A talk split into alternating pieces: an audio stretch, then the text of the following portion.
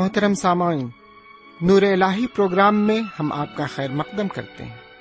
ہمارا پیار بھرا سلام قبول کریں۔ ہمیں امید ہے آپ خداوند کریم کے فضل و کرم سے پوری طرح بخیر و آسودہ ہوں گے۔ ان دنوں ہم مقدس بائبل کے پرانے عہد نامے سے استشنا کی کتاب کا مطالعہ کر رہے ہیں۔ اس کتاب میں موسا کے معرفت بنی اسرائیل کو معاب میں دیے گئے کلام کو پیش کیا گیا ہے۔ جنگل میں لمبے عرصے تک بھٹکنے کے بعد کنان میں داخل ہونا، جنگل میں چالیس سال بھٹکنے کا ذکر خدا ون کے رہنمائی اور دس احکام و خدا کی وفاداری کا ذکر ملتا ہے۔ اس کتاب کا مرکز ہے، خدا اپنے چنے ہوئے لوگوں کو جن سے وہ محبت کرتا ہے، انہیں بچاتا ہے اور برکت دیتا ہے۔ اس لیے لوگوں کو یاد رکھنا اور اس سے محبت کرنا اور حکم ماننا ہے تاکہ ان کے پاس زندگی ہو۔ آئیے آج کے اس مطالعے میں ہم خدا کے کلام کے ساتھ روبرو ہوں اور اس کے فرما بردار بنے رہیں۔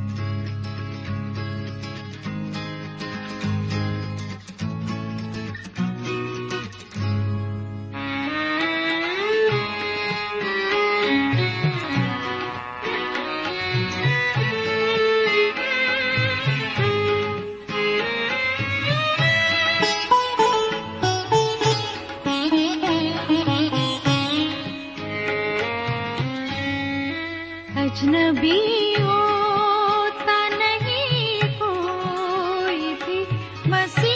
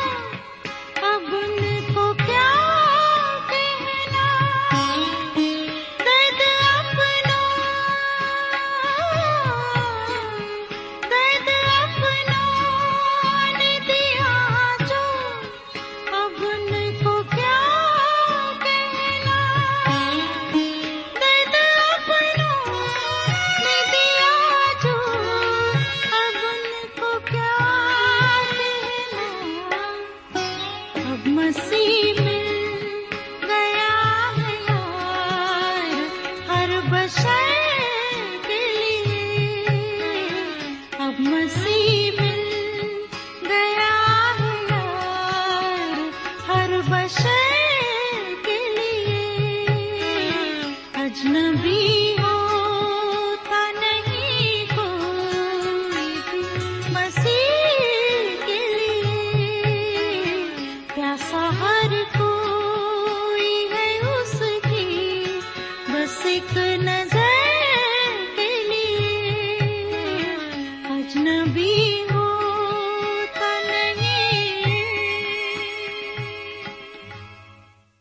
خدا کے کلام کو لے کر ایک بار پھر آپ کے درمیان حاضر ہوں۔ سلام قبول فرمائیے۔ امید ہے کہ آپ آج بھی پوری طرح خرافیت سے ہوں گے اور خدا کے فضل و کرم سے بالکل ٹھیک ٹھاک ہوں گے۔ میں بھی آپ کی دعاؤں کے عوض بالکل ٹھیک ہوں۔ سمعن، آپ کا یہ ناچیز بھائی کلام کی سوغات کو لے کر خدمت میں پھر حاضر ہے۔ کئی گھنٹوں کی مسلسل محنت کے بعد خدا کے کلام سے جو نایاب ہیرے آپ کے لیے لایا ہوں، امید ہے کہ آپ قبول فرمائیں گے۔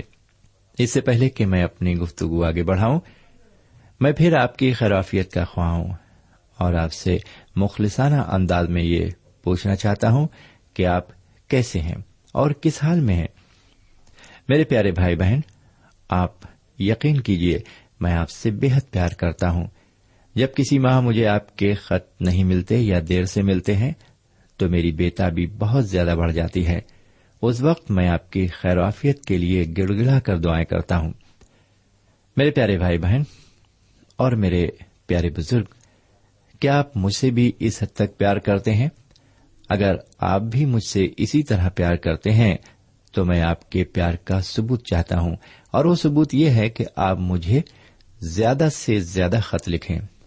آپ اپنی خیرافیت کے ساتھ ساتھ یہ بھی لکھیں کہ آپ کو پروگرام نور الہی کے ذریعے کیا فیض حاصل ہو رہا ہے۔ میرے بھائی، میرے پیار کا ثبوت یہ ہے کہ میں خدا کا کلام آپ تک پہنچاتا ہوں۔ آپ کی محبت کا ثبوت یہ ہے کہ آپ خط کے ذریعے اپنی رائے ہم تک پہنچائیں۔ جذبات کے دھارے میں واقعی کتنے زیادہ ہم بہ گئے۔ ہم کہاں تک بہتے چلے جا رہے ہیں؟ تو پھر آئیے ہم اپنے معمول کے مطابق اپنے موضوع پر آئیں اور سنیں کہ آج کا کلام ہمیں کیا پیغام دیتا ہے۔ لیکن اس سے پہلے ہم ایک چھوٹی سی دعا مانگے اے ہمارے رب، سارے جہان کے مالک اور خالق، پاک پروردگار، ہم اپنا سر تیرے حضور جھکاتے ہیں، کیونکہ معبودوں میں تجھ سا کوئی نہیں۔ تیری صنعتیں بے مثال ہیں۔ ہم پر رحم کر اور ہمیں صحیح راستے پر چلا۔ تاکہ ہمارا شمار بھی مومنین میں ہو سکے۔ آج کے مطالعے میں تو ہمیں کیا سکھانا چاہتا ہے؟ ہمیں اس کو سمجھنے کی عقل عطا فرما۔ یہ دعا ہم اپنے سرکار دو عالم، جناب سید مسیح کے وسیلے سے مانگتے ہیں۔ آمین۔ آئیے اب ہم بائبل شریف کو کھولیں اور پھر اس تشنا کی کتاب کو نکالیں۔ آج میں اس کے چھبیسویں اور ستائیسویں باپ کے ذریعے آپ سے کچھ بات چیت کرنا چاہتا ہوں۔ چھبیسویں باپ کا جو مرکزی خیال ہے وہ ہے فصل کے پہلے پھل اور شکر گزاری سامن اس باب میں ایک خوبصورت رسم کا بیان دیا گیا ہے جو فصل کے پہلے پھلوں کو خدا کے سامنے لانے کے متعلق ہے۔ یہ بات قابل تسلیم ہے کہ ساری فصل اور سارے پھل خدا ون تالا سے ہی ملتے ہیں۔ جی ہاں ہمیں جو کچھ بھی ملتا ہے وہ سب خدا کی ہی طرف سے ملتا ہے۔ اس لیے ہمیں لازم ہے کہ ہم خدا کا شکریہ ادا کریں۔ ہم اپنی شکر گزاری سے یہ ظاہر کریں کہ وہ کتنا مہربان ہے۔ بنی اسرائیل شکر گزاری کے طور پر اپنی فصل کے پہلے پکے ہوئے پھل خداوند کے سامنے لاتے تھے۔ یہی ان کی شکر گزاری تھی۔ آئیے، اب ہم بائل شریف کو کھولیں اور چھبیسویں باپ کی پہلی آیت سے گیارہویں آیت تک عبارت کو دیکھیں۔ اس باپ کی دوسری آیت میں لکھا ہے، تب جو ملک خداون تیرا خدا تجھ کو دیتا ہے، اس کی زمین میں جو قسم قسم کی چیزیں تو لگائے، ان سب کے پہلے پھل کو ایک ٹوکرے میں رکھ کر اس جگہ لے جانا، جسے خداون تیرا خدا اپنے نام کے مسکن کے لیے چنے۔ میرے بھائی، یہ ہے فصل کے پہلے پھل۔ پھلوں کا ہدیہ۔ جی ہاں یہ فصل کے پہلے پھلوں کا ہدیہ ہے۔ جیسے ہی کوئی شخص اپنی پیداوار کے پہلے پھلوں کو خدا کے سامنے لے کر آتا تھا، وہ خدا کی دی ہوئی پچھلی برکتوں کو یاد کرتا تھا۔ وہ اس بات کا اقرار کرتا تھا کہ کس طرح خدا نے بنی اسرائیل کو مصر کی غلامی سے چھڑایا ہے اور اس عہد کی زمین تک پہنچایا ہے۔ یہ وہ عہد کی زمین ہے جہاں پر ہر چیز کثرت کے ساتھ اگتی ہے، کیونکہ اس زمین پر خدا کی خاص برکت ہے۔ اس زمین کے واسطے خدا نے اسرائیلیوں سے وعدہ فرمایا تھا۔ ذرا پانچویں آیت کو سنیے۔ پھر تو خداون اپنے خدا کے حضور یوں کہنا کہ میرا باپ ایک آرامی تھا، جو مرنے پر تھا، وہ مصر میں جا کر وہاں رہا اور اس کے لوگ تھوڑے سے تھے اور وہیں وہ ایک بڑی اور زوراور اور کثیر التعداد قوم بن گیا۔ میرے بھائی، اس آیت پر آپ ذرا ٹھیک سے غور کریں۔ ایک اسرائیلی فصل کے پہلے پھلوں کا ہدیہ لے کر خدا کے حضور آتا ہے اور یہ کہتا ہے کہ میرا باپ ایک آرامی تھا جو مرنے پر تھا۔ وہ مصر میں جا کر رہا اور وہاں وہ ایک کثیر التعداد قوم بن گیا۔ میرے بھائی، ذرا سوچیے کہ کیا حضرت ابراہیم علیہ السلام اسرائیلی تھے؟ نہیں، وہ اسرائیلی بالکل نہیں تھے۔ تو کیا حضرت اظہاق اسرائیلی تھے؟ یا حضرت یعقوب اسرائیلی تھے؟ نہیں میرے بھائی، بالکل نہیں۔ یہ سارے لوگ قومی طور پر اسرائیلی نہیں تھے۔ شروع شروع میں جتنے بھی لوگ مصر میں داخل ہوئے تھے، وہ سب آرامی تھے۔ یعنی سیرین تھے۔ حضرت ابراہیم کی نسل نہ تو اسماعیلی تھی اور نہ اسرائیلی، در حقیقت وہ سب قومی طور پر آرامی تھے۔ بہرکیف، آگے دسویں آیت میں لکھا ہوا ہے، سو اب اے خداون دیکھ، جو زمین تو نے مجھ کو دی ہے، اس کا پہلا پھل میں تیرے پاس لے آیا ہوں۔ سمن بنی اسرائیلیوں کے پاس یہ ایک بڑا اچھا موقع تھا۔ کہ وہ اپنی شکر گزاری کے ہدیے خداون کے حضور گزرانے۔ سمن ہمارے اوپر بھی یہ فرض ہے کہ ہم بھی اپنی شکر گزاری کے ہدیے خدا تعالی کے حضور گزرانے۔ ہمارے یہ ہدیے مختلف اور الگ ہو سکتے ہیں۔ اگر خدا نے ہم کو مال و زر سے نوازا ہے تو ہم اس کی راہ میں کچھ پیسہ خرچ کر سکتے ہیں۔ اگر ہمارے پاس کھیت اور باغ باغیچے ہیں، تو ہم اپنی فصل کا ہدیہ دے سکتے ہیں۔ ہم اپنا وقت اسے دے سکتے ہیں۔ ہم اپنے کچھ گھنٹے اس کے کام کے لیے مخصوص کر سکتے ہیں۔ ہم اپنے بچوں کو بھی اس کی خدمت میں دے سکتے ہیں۔ میرے بھائی، ہمارے پاس جو کچھ بھی ہے، ہم اس میں سے خدا کو ہدیہ گزران سکتے ہیں۔ خدا نہ کرے، اگر ہمارے پاس کچھ بھی نہیں ہے، تو ہم شکر گزاری کے دو لفظ اس کے حضور گزران سکتے ہیں۔ میرے بھائی، ہمارا دل، دماغ، جسم، روح، قابلیت اور پیسہ سب کچھ خدا کا ہے۔ جب سب کچھ خدا کا ہے تو ہمارا فرض ہے کہ ہم اس میں سے شکر گزاری کا حصہ خدا کو دیں۔ ہو سکتا ہے آپ کے دل میں یہاں پر یہ خیال آئے کہ خدا تو ساری چیزوں کا مالک ہے۔ اس کے پاس کس چیز کی کمی؟ پھر کیا ضرورت ہے کہ ہم اسے کچھ دیں؟ میرے بھائی، یہ سچ ہے۔ کہ اس کے پاس کسی چیز کی کمی نہیں۔ سامعین، اگر ہم خدا کے پاس کچھ لاتے ہیں تو اس کا مطلب یہ نہیں ہے کہ وہ ہماری چیزوں کا محتاج ہے۔ لیکن جب ہم کچھ خدا کے لیے لاتے ہیں تو اس سے ہم یہ ظاہر کرتے ہیں کہ ہم خدا سے پیار کرتے ہیں اور اس کی عزت کرتے ہیں۔ ہمارے نذرانے خدا کے متعلق ہماری مخصوصیت اور ہماری محبت کو ظاہر کرتے ہیں۔ ساتھ ہی ساتھ ان نذرانوں سے یہ بھی ظاہر ہوتا ہے کہ ہمارے دل میں اس کی کتنی عزت ہے۔ اب ہم تھوڑا آگے بڑھیں گے اور بارہویں آیت سے پندرہویں آیت تک عبارت پر غور کریں گے۔ زمین اس عبارت میں ہم پھر دہیکی کے بارے میں پڑھتے ہیں۔ یہ دہیکی مال کا دسواں حصہ کہلاتی ہے۔ اگر ماہوار آمدنی پانچ ہزار روپے ہے تو اس پر دہیکی پانچ سو روپے بنتی ہے۔ اگر آپ کے پاس کھیت میں دس کونٹل اناج پیدا ہوا ہے، تو اس میں ایک کونٹل اناج خدا کی دہیکی ہے۔ اس طرح ہمارے سارے مال کا جو دسواں حصہ ہے، وہ خدا کی دہیکی ہے۔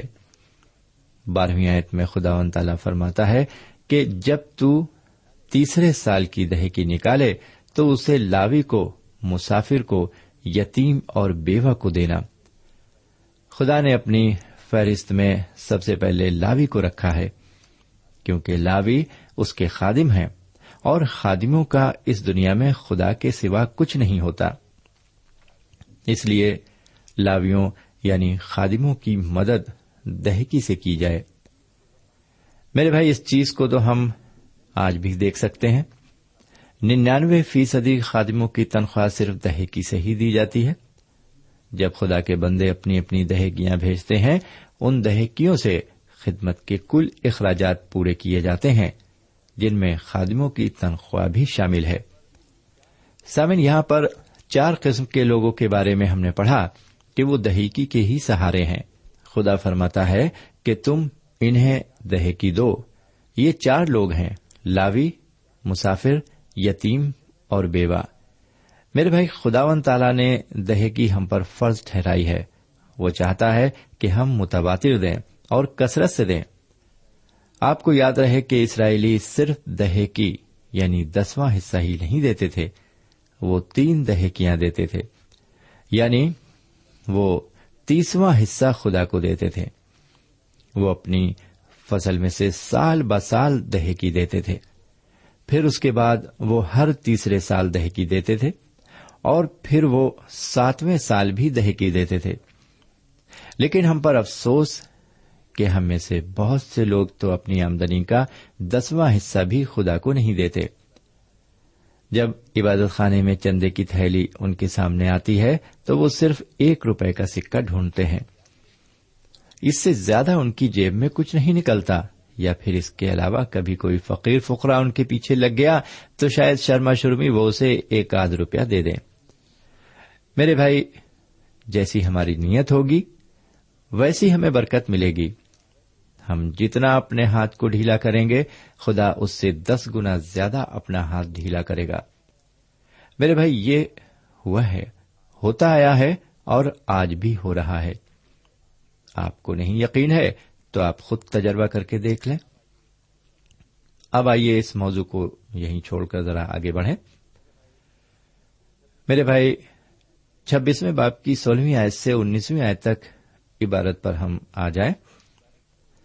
میرے بھائی، اس عبارت میں ایک بار پھر آئین اور احکام کو ماننے کی بات کہی گئی ہے۔ ان آئین کی بابت خدا و تعالیٰ فرماتا ہے کہ تو انہیں اپنی ساری جان اور اپنے سارے دل سے ماننا۔ سترویں آیت میں ہم پڑھتے ہیں کہ اسرائیلیوں نے اس بات کا اقرار بھی کیا کہ وہ ان آئین اور احکام کو مانیں گے۔ سمجھ، جب اسرائیلیوں نے یہ اقرار کیا کہ ہم احکام مانیں گے تو اٹھارہویں آیت میں لکھا ہوا ہے کہ خدا نے بھی ان سے وعدہ فرمایا تھا کہ وہ انہیں ایک خاص قوم بنائے گا اور ساری قوموں پر ممتاز کرے گا اور ساتھ ہی ساتھ مقدس قوم کا درجہ بھی انہیں عنایت فرمائے گا۔ کاش کے خدا و تعالی ہم مومنین کو بھی یہ توفیق عطا فرمائے کہ ہم بھی اس کے آئین کو مانیں اور ان پر بڑی پختگی کے ساتھ عمل کریں۔ تاکہ خدا رب العزت ہمیں بھی یہ شرف عطا فرمائے کہ ہم اس کی ممتاز، مقدس اور مخصوص قوم کہلائیں۔ بہرکیف، اب ہم اس کتاب کے ستائیسویں باپ کو آپ کے سامنے رکھیں گے۔ ستائیسویں باپ سے اس کتاب کا ایک اہم حصہ شروع ہوتا ہے۔ اس باپ سے حضرت موسا علیہ السلام کی تیسری تقریر شروع ہوتی ہے۔ اس باپ سے عہد کی زمین کے مستقبل کا بیان شروع ہوتا ہے۔ اور یہ بیان اس ستائیسویں باپ سے آگے تیسویں باپ تک چلتا ہے۔ جو عہد خدا و تعالی نے اسرائیلیوں سے باندھا تھا، اس کو اس بیان میں فلسطینی عہد بھی کہا گیا ہے۔ سمے استشنا کے اٹھائیسویں باپ سے انتیسویں باپ تک جو بیان آیا ہے، وہ اسرائیلی تواریخ جیسا لگتا ہے۔ اور اٹھائیسویں باپ سے انتیسویں باپ کی دسویں آیت تک جو حصہ ہے، اسے فلسطینی عہد بھی کہا جا سکتا ہے۔ میرے بھائی، جب ہم اس تشنا کے ایک اہم اور خاص حصے میں داخل ہو رہے ہیں، تو ہمیں عہد کے بارے میں دو چار باتیں سمجھ لینی چاہیے۔ لفظ عہد پہلے بھی کئی بار آ چکا ہے۔ اگر دیکھا جائے تو عہد طرح طرح کے ہوتے ہیں۔ لوگ آپس میں بھی عہد باندھتے ہیں اور بائبل شریف میں بھی طرح طرح کے عہد باندھے گئے ہیں۔ قومیں بھی ایک دوسرے سے عہد باندھتی ہیں اور ملک بھی ایک دوسرے سے عہد باندھتے ہیں۔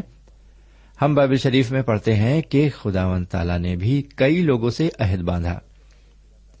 سب سے پہلے خدا تعالی نے حضرت آدم علیہ السلام سے عہد باندھا، پھر نوح علیہ السلام سے عہد باندھا، پھر ابراہیم علیہ السلام سے عہد باندھا۔ ان کے بعد اس نے حضرت موسا علیہ السلام کے ساتھ عہد باندھا۔ اور اب ہم اس حصے میں فلسطین کے ساتھ خدا کے عہد کو دیکھیں گے۔ میرے بھائی، خدا کے عہد دو قسم کے ہوتے ہیں۔ کچھ مشروط ہوتے ہیں، جنہیں کنڈیشنل کہا جاتا ہے، اور کچھ غیر مشروط ہوتے ہیں، جنہیں انکنڈیشنل کہا جاتا ہے۔ ہم عہد غیر مشروط کو ازلی اور ابدی عہد کہہ سکتے ہیں۔ اور عہد مشروط کو عارضی اور وقتی عہد کہہ سکتے ہیں۔ ازلی عہد قائم رہنے والے عہد ہوتے ہیں، جنہیں ہم غیر مشروط یعنی انکنڈیشنل عہد کہہ سکتے ہیں۔ لیکن عارضی اور وقتی عہد مشروط عہد ہوتے ہیں، جنہیں ہم کنڈیشنل عہد کہہ سکتے ہیں۔ لیکن ہمیں ان کا فرق بھی جاننا چاہیے۔ سمن جو عہد خدا و تعالی نے حضرت ابراہیم علیہ السلام سے باندھا تھا، وہ غیر مشروط یعنی انکنڈیشنل تھا۔ لیکن جو عہد خدا تعالی نے حضرت موسا علیہ السلام سے باندھا تھا، وہ مشروط یعنی کنڈیشنل تھا۔ اب ہم آنے والے اباب میں فلسطینی عہد کے بارے میں پڑھیں گے۔ یہ عہد بھی غیر مشروط یعنی انکنڈیشنل ہے۔ اس عہد کا تعلق بنی اسرائیل کے مستقبل سے ہے۔ جیسا کہ ہم نے پچھلے پروگراموں میں دیکھا تھا کہ یہ لوگ یعنی بنی اسرائیل دریائے یردن کے مشرق جی ہاں مشرقی ساحل پر پہنچ چکے ہیں اور عہد کے ملک میں داخل ہونے کے لیے تیار ہیں۔ آپ کو یہ بھی یاد رہے کہ جو پیڑھی مصر سے نکلی تھی، وہ سینا کے بیابان میں فنا ہو گئی۔ یہ اسرائیلیوں کی نئی پیڑھی ہے جو عہد کے ملک میں داخل ہونے کے لیے تیار ہے۔ حضرت موسیٰ علیہ السلام بھی اس نئی پیڑھی میں شامل نہیں ہیں۔ وہ بھی اس عہد کے ملک میں داخل ہونے سے محروم کر دیے گئے ہیں۔ یہ کتاب حضرت موسیٰ علیہ السلام کے ماتمی گیت کے ساتھ ختم ہوتی ہے۔ اس گیت کے بعد حضرت موسیٰ علیہ السلام انتقال فرما جاتے ہیں اور بنی اسرائیل ایک نئے پیشوا کے ساتھ عہد کے ملک میں داخل ہوتے ہیں۔ اس ستائیسویں باپ سے اب پیشن گوئیوں کا سلسلہ شروع ہوتا ہے، جن کا تعلق بنی اسرائیل کے مستقبل سے ہے۔ یہاں پر کچھ بہت اہم پیشن گوئیاں ہیں جو پاک کلام میں ایک خاص مطلب رکھتی ہیں۔ سمن اس باپ کی دوسری و تیسری آیت میں اسرائیلیوں سے فرمایا گیا تھا کہ جب وہ یردن پار کر کے عہد کے ملک میں داخل ہوں، تو وہ وہاں کی زمین پر پتھر کھڑے کریں اور ان پتھروں کی چونے سے پتائی کر دیں اور ان پر دس احکام کو لکھ دیں۔ تاکہ یہ احکام ان کے سامنے رہیں اور وہ اس طرح خدا کے فرما بردار بن کر زندگی گزار سکیں۔ میرے بھائی، عہد کے ملک میں ان کے رہنے کی میاد ان کی فرما برداری پر منحصر ہوگی۔ یہ ایک مشروط عہد ان کے ساتھ ہے یعنی ایک کنڈیشنل عہد کے ساتھ وہ اس ملک میں رہیں گے۔ اور کنڈیشن یہ ہوگی کہ جب تک وہ خدا کے فرما بردار رہیں گے، وہ اس ملک میں آرام سے رہیں گے۔ لیکن عہد کے ملک کی زمین انہیں انکنڈیشنل طور پر یعنی غیر مشروط عہد کے ساتھ دی گئی ہے، کیونکہ جب اس نے اسرائیل کو یعنی حضرت یعقوب علیہ السلام کو مصر میں داخل کیا تھا، تو اس نے ان سے وہاں پر غیر مشروط وعدہ فرمایا تھا کہ میں تمہیں عہد کے ملک میں پھر واپس لاؤں گا۔ آگے آٹھویں آیت میں لکھا ہوا ہے، پتھروں پر شریعت کی سب باتیں صاف صاف لکھنا۔ اس کا مطلب یہ ہوا کہ خدا کے احکام سب کے سامنے آشکارا ہونا چاہیے۔ یہ احکام ہر وقت ان کی آنکھوں کے سامنے رہیں۔ دیواروں پر، پتھروں پر، دروازوں پر، ہر جگہ پر یہ احکام لکھے جائیں۔ کیف؟ اب چلیے ذرا تھوڑا اور آگے بڑھیں اور اس باپ کی نویں اور دسویں آیت کو دیکھیں۔ نویں آیت میں حضرت موس علیہ السلام اسرائیلیوں سے فرماتے ہیں کہ تم آج کے دن خداون اپنے خدا کی قوم بن گئے ہو۔ آگے دسویں آیت میں وہ پھر اس بات کو دہراتے ہیں کہ تم خداون اپنے خدا کی بات سننا اور اس کے احکام اور آئین پر پوری طرح عمل کرنا۔ اب ذرا آگے بڑھتے ہوئے گیارہویں آیت سے تیرہویں آیت تک عبارت پر بھی ایک نظر ڈال لیں۔ سامعین عنایتوں میں ہم پڑھتے ہیں کہ جب اسرائیلی عہد کے ملک میں قدم رکھیں گے تو ان کو کوہ گرزیم سے برکتیں دی جائیں گی اور برکتوں کے دینے والے شمون لاوی یہودا، اشکار، یوسف اور بنامین ہوں گے۔ یہ لوگ گرزیم پہاڑ پر چڑھیں گے اور اسرائیلیوں کو اپنی زبان سے برکتیں دیں گے۔ لیکن کچھ لوگ ہوں گے جو لانت بھی دیں گے۔ لانت دینے والوں میں روبن، جد آشر زبولون، دان اور نفتالی ہوں گے۔ یہ لوگ کوہ ابال پر چڑھیں گے اور وہاں سے لانت دیں گے۔ میرے بھائی ایبال پہاڑ اس خطے میں ہے جہاں پر ایک کنویں کے اوپر ایک سامری عورت سے جناب سیدنا مسیح کی ملاقات ہوئی تھی۔ یہ کنواں ابھی بھی وہاں پر موجود ہے۔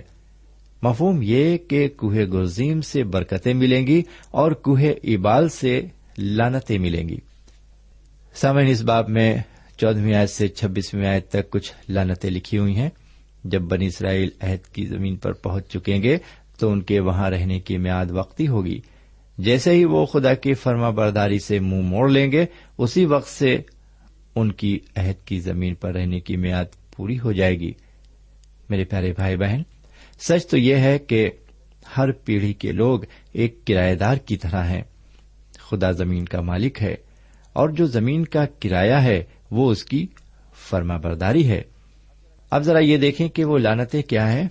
یہاں پر پندرہویں آیت پر جب ہم نظر ڈالتے ہیں تو پندرہویں آیت کا تعلق خدا کے دیے ہوئے دس احکامات میں سے ابتدائی دو احکام سے ہے۔ لکھا ہے کہ تو ڈھالی ہوئی مورت یا سورت نہ بنانا۔ پھر سولہویں آیت کا تعلق دس احکام کے پانچویں حکم سے ہے۔ پھر آگے چھبیسویں آیت کا تعلق خدا کے دیے ہوئے سارے احکام سے ہے۔ لکھا ہے کہ تو شریعت کی سب باتوں پر عمل کرنا۔ سمن یہاں پر یہ ستائیسواں باب۔ ختم ہوتا ہے، مجھے یقین ہے کہ آپ کو چھبیسویں باب پر مشتمل آج کے اس کلام کے ذریعے بہت کچھ سیکھنے کو ملا ہوگا۔ میرے بھائی، آج کے مطالعے کا جو لب لباب ہے، وہ ہے خدا کا عہد۔ جی ہاں وہ ہے خدا کا عہد۔ میرے بھائی، اب ہم یہیں پر آپ سے اجازت چاہیں گے، کیونکہ وقت ختم ہو چکا ہے اور خدا نے چاہا تو اگلے پروگرام میں پھر مل سکیں گے۔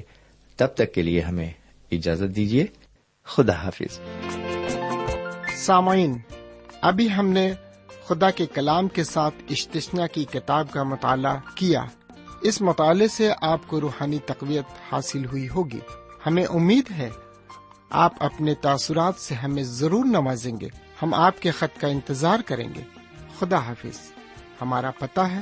Program Noor ul post box number one five seven five Sialkot, Pakistan. پتا ایک بار پھر سن لیں۔ پروگرام نور ال پوسٹ باکس نمبر ایک پانچ سات پانچ سیال کوٹ پاکستان۔ اب آپ ہم سے ٹیلی فون اور ای میل سے بھی رابطہ قائم کر سکتے ہیں۔ ہمارا ٹیلی فون نمبر ہے nine two three four four six four zero four five seven eight. نو دو تین چار چار چھ چار صفر چار پانچ سات آٹھ۔ ہمارا ای میل پتا ہے N A M three nine four nine eight hotmail dot com. N A M three nine four nine eight hotmail dot com. ہمارے پروگرام کا وقت اب یہیں پر ختم ہوتا ہے۔ اگلے پروگرام میں پھر ملیں گے۔ تب تک کے لیے اجازت چاہتے ہیں۔ خدا حافظ۔